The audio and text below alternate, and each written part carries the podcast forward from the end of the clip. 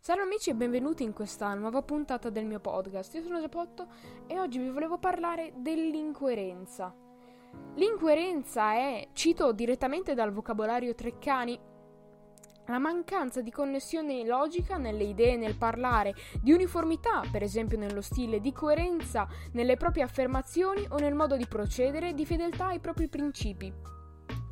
E L'incoerenza è una cosa tipica di noi esseri umani perché molte volte prima diciamo una cosa e poi ci smentiamo da soli, senza...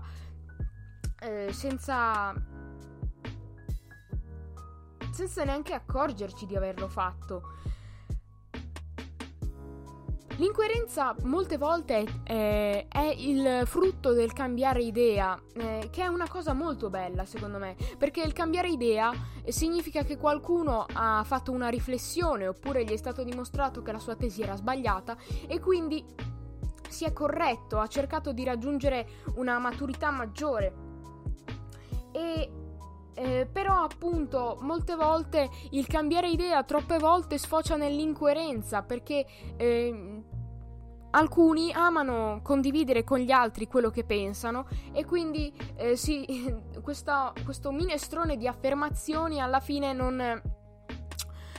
Eh, se, se, se si cerca di connetterlo logicamente eh, tra un'affermazione e l'altra non ha alcun senso.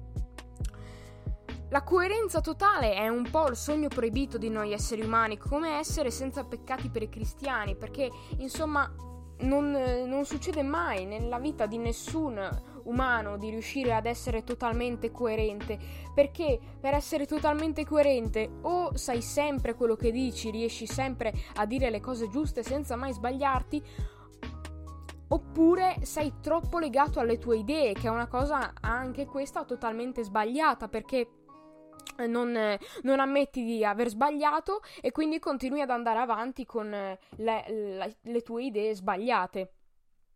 Eh, molte volte è divertente se si contrappongono le due frasi dette prima e dopo. Eh, perché a noi uomini ci, ci, ci diverte molto appunto la, il controsenso.